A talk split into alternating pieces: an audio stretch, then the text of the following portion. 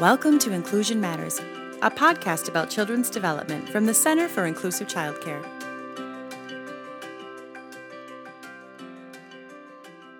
Welcome to Inclusion Matters. I'm Priscilla Weigel, Assistant Director at the Center for Inclusive Childcare. I'm happy today to be here with a dear friend and colleague, Vicki Thrasher Cronin, who has been a part of the early childhood field for 40 plus years. You've been a parent educator, you've been an early childhood educator, a childcare provider in multiple settings, and most recently, to our wonderful um, joy has been part of our coaching team here at the Center for Inclusive Childcare.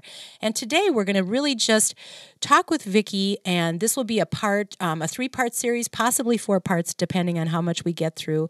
But Vicki's going to share with us about a setting that she worked with where they really needed to look at their environment and see what they could provide for more physical activity based on the needs of the children in that setting. And just our, our discussion will really span the um, idea or discuss the idea of how we as providers, as the grown ups, can set the stage for success for kids. And I'm so excited to have you with me, Vicki. Thrilled that you're here. And Thank so you, Priscilla. It's so I'm so honored to be here, to be with you, and to have a chance to share with providers and folks in our field. Good. I'm really glad. So, can, to kind of set the stage for our discussion today, um, I'd like you to do kind of just that. You, uh, we received a call from this setting that was um, in need of some support. And so maybe if you kind of start there and say what the initial thoughts were of what they needed and how that kind of changed over time to realize that maybe there were other layers of things that could be addressed. Yes, it is. Uh, it was. It turned out to be a very multi-layered um, experience for me too.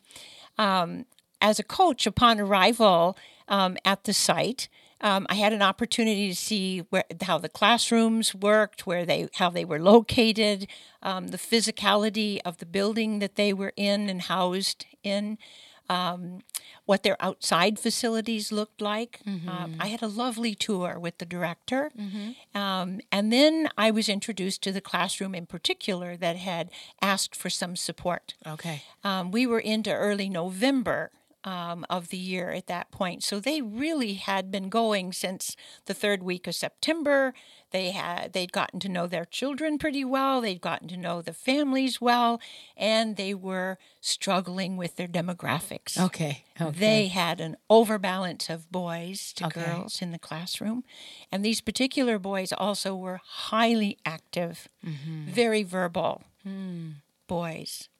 And so they brought quite a challenge to the perspective that we as teachers, um, as care providers, as people who are raising the children, um, have on how you contain this. Yeah. How do you put order mm-hmm. to this uh, big physical behavior or this uh, chest bumping or shoulder bumping that also knocks over others who yeah. really don't want to be knocked over? Mm-hmm. And um, it, it gave us some time to start to talk about what our own expectations are as a teacher, provider, caregiver. What when the children arrive, when we see them every day, what are we thinking about? Mm-hmm. What we're going to do with them? Yeah, um, and how we're going to fit them into the perspective that we hold, the nest that we're holding. This is this is this is how it works here. Yeah, and then we get some kids some dynamics that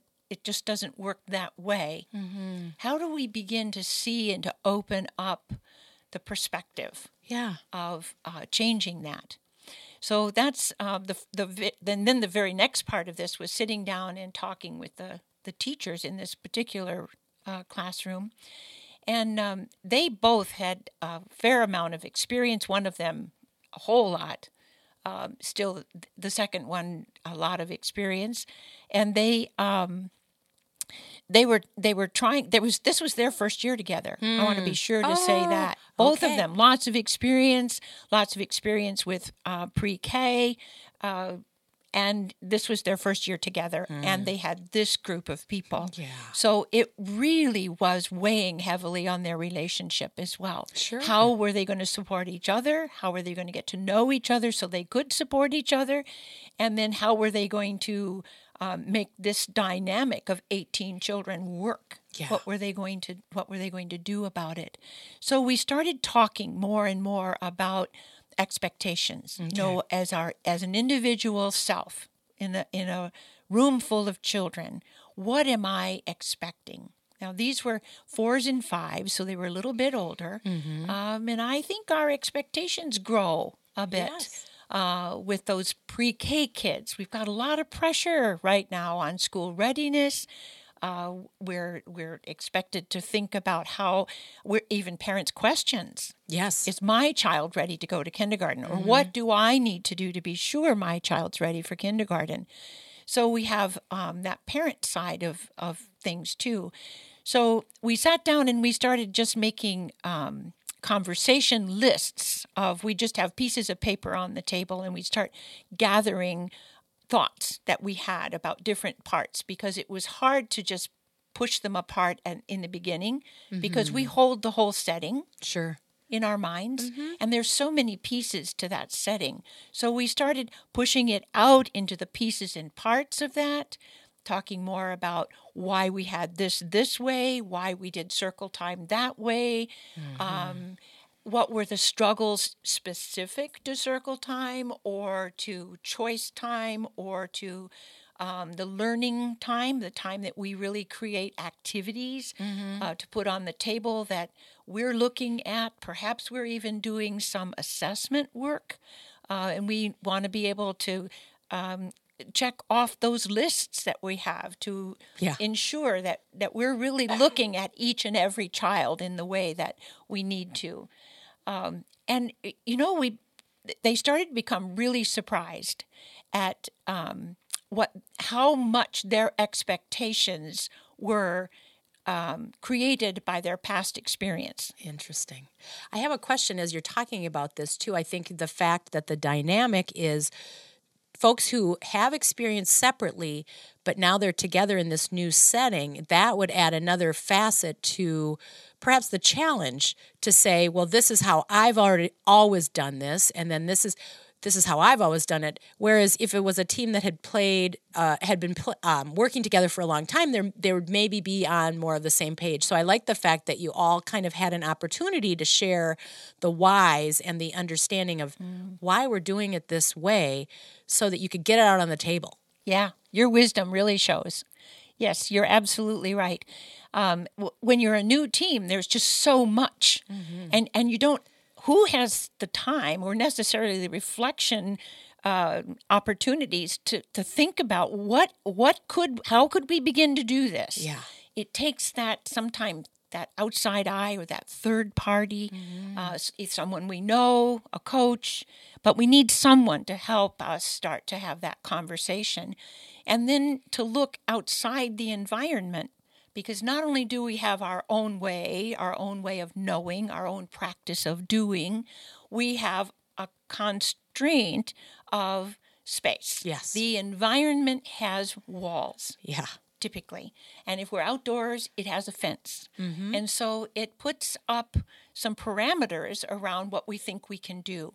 And sometimes that's our worst enemy. Yeah. Because if we started pretending that we could push the walls or we could move the doors, we might find that actually there is some additional space that we could spill into with a small group or a particular activity. In this environment, they also had um, a child care assistant. Assistant. So, Oh, okay, so an extra body to They help. did have an extra Okay. body to help. So she could stay with one of the teachers, and the other could take a smaller group to a different activity, uh, which is kind of one of the places that we ended up. Mm-hmm. But I think, too, in all seriousness, we often cannot do that. Right. You know, we just have restraints that just keep us right in our own Mm-hmm. uh, environment. I think of the times that during the years that I was a family child care provider, and um, there was just me Yeah. and and a whole lot of kids, a whole lot of different ages, and trying to figure out how to make that work and stay within all the guidelines Yeah. that we have. But I think my uh, my experience tells me my worst enemy was believing that I couldn't do something else. And so I, I, I think that's one of the things that uh, came alive for me in working with this particular site is that we just need to get past we don't think we can. Yeah. And that's when we went to the director and said, here's what we're thinking. We need to really shuffle how we have the classroom.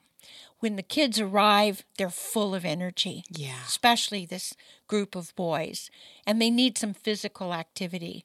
So, on good weather days, can we arrive at the playground? Can parents drop off there?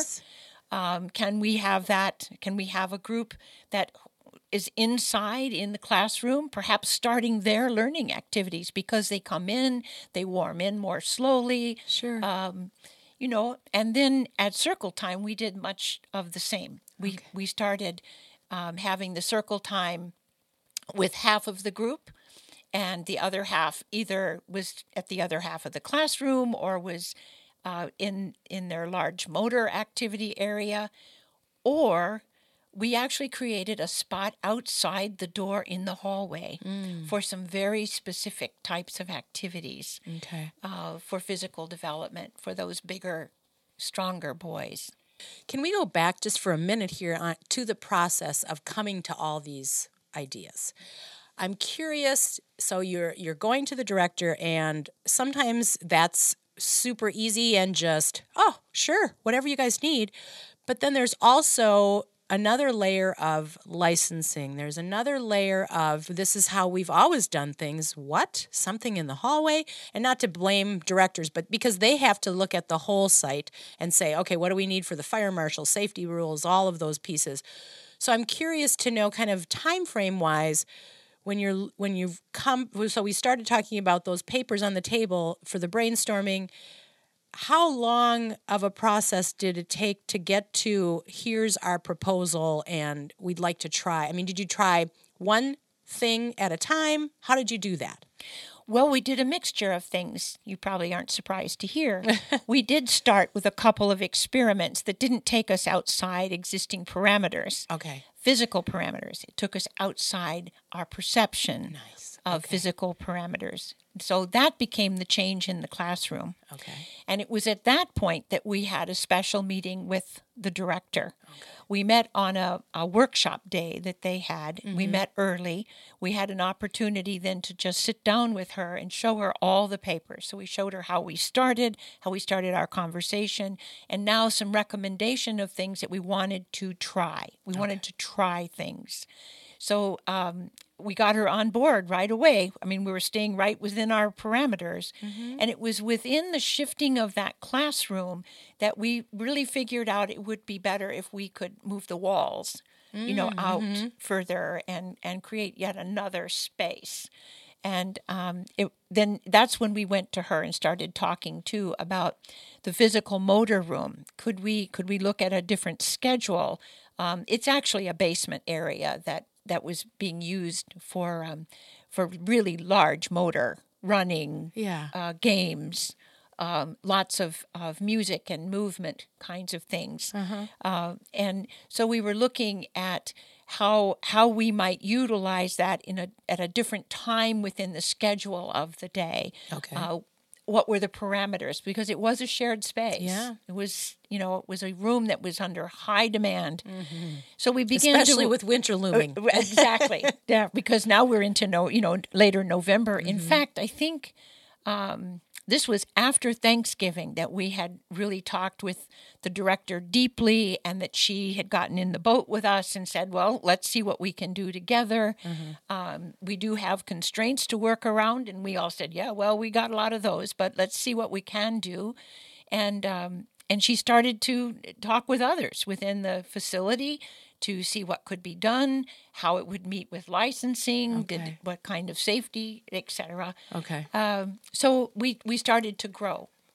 Well, I think as we kind of close off this part one, that's very helpful to our listeners to hear the process because I think oftentimes, as you said, we're changing our perspective.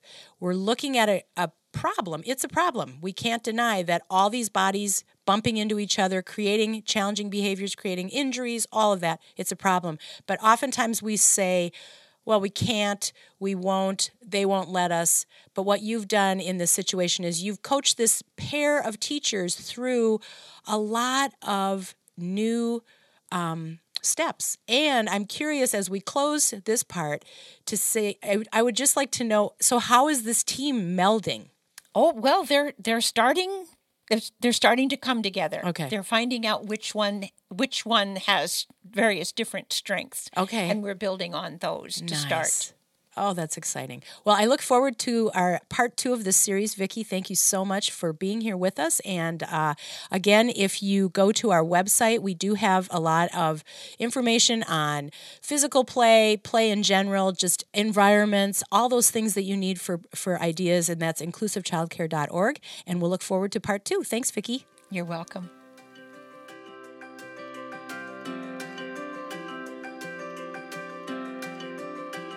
Thanks for listening. For more resources, visit us at inclusivechildcare.org.